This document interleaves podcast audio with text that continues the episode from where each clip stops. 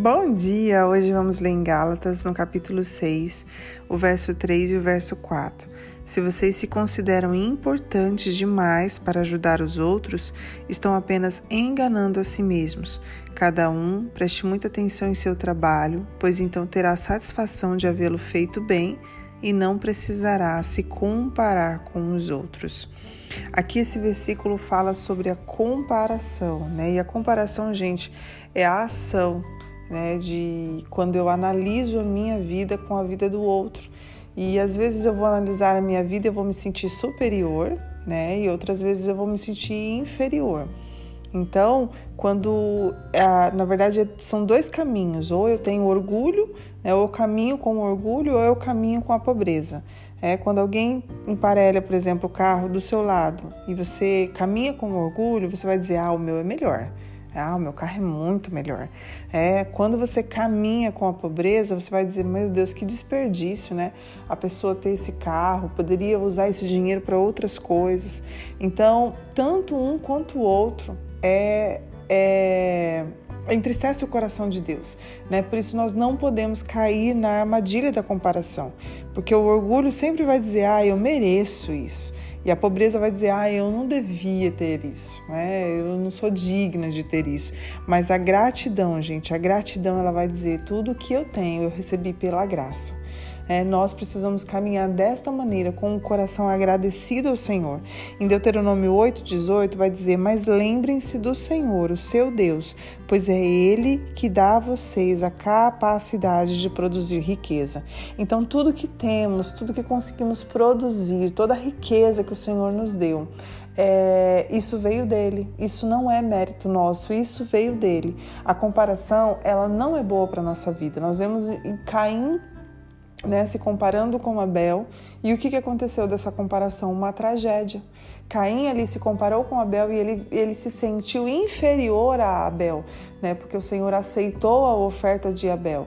Então, ele se sentindo inferior, ele vai e, e mata o seu irmão. Então, daquela comparação surgiu uma tragédia. E nós precisamos entender que Deus ele tem um plano personalizado com cada um de nós. Sabe, o que o Senhor preparou para mim pra, e para você são diferentes, são coisas diferentes, porque cada um de nós é único.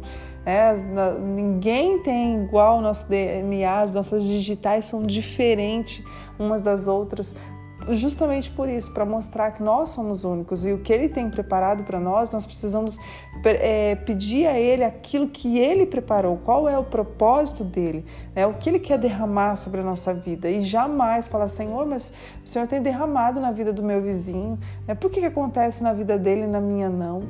É, e esse verso aqui, ele vai, vai mostrar a comparação, esse verso que nós lemos, mas a comparação quando você se sente superior porque aqui ele começa no verso 3, ele fala: se vocês se consideram importantes demais, ou seja, são pessoas que estão caminhando com orgulho, né, se sentindo melhores, se sentindo com um olhar altivo mesmo, né? E aí ele vai dizer no verso 4: cada um preste muita atenção em seu trabalho, pois então terá a satisfação de havê-lo feito bem e não precisará se comparar aos outros. Então, quando eu presto atenção naquilo que eu estou fazendo, né, eu, eu, eu simplesmente isso é gerado no meu coração é, a gratidão, é porque a insatisfação ela gera a comparação. Quando eu estou insatisfeito com algo, eu vou começar a me comparar com outras pessoas. Mas quando eu estou satisfeito, totalmente satisfeito, não vai vir a comparação, mas vai vir a gratidão. Então, quando nós somos gratos no nosso coração por aquilo que o Senhor fez, sabendo que o que Ele tem dado para nós é totalmente pela graça, nós vamos caminhar em gratidão e a comparação não vai ter espaço para nossa, na nossa vida. Então, gente, o remédio para não se comparar é ser grato em todas as áreas da nossa vida. E o Espírito Santo vai te ajudar nessa manhã é, a colocar áreas que talvez você tenha se comparado, que às vezes você tenha se sentido altivo, né, orgulhoso por aquilo que você tem, ou talvez não, você tenha se sentido inferior às outras pessoas.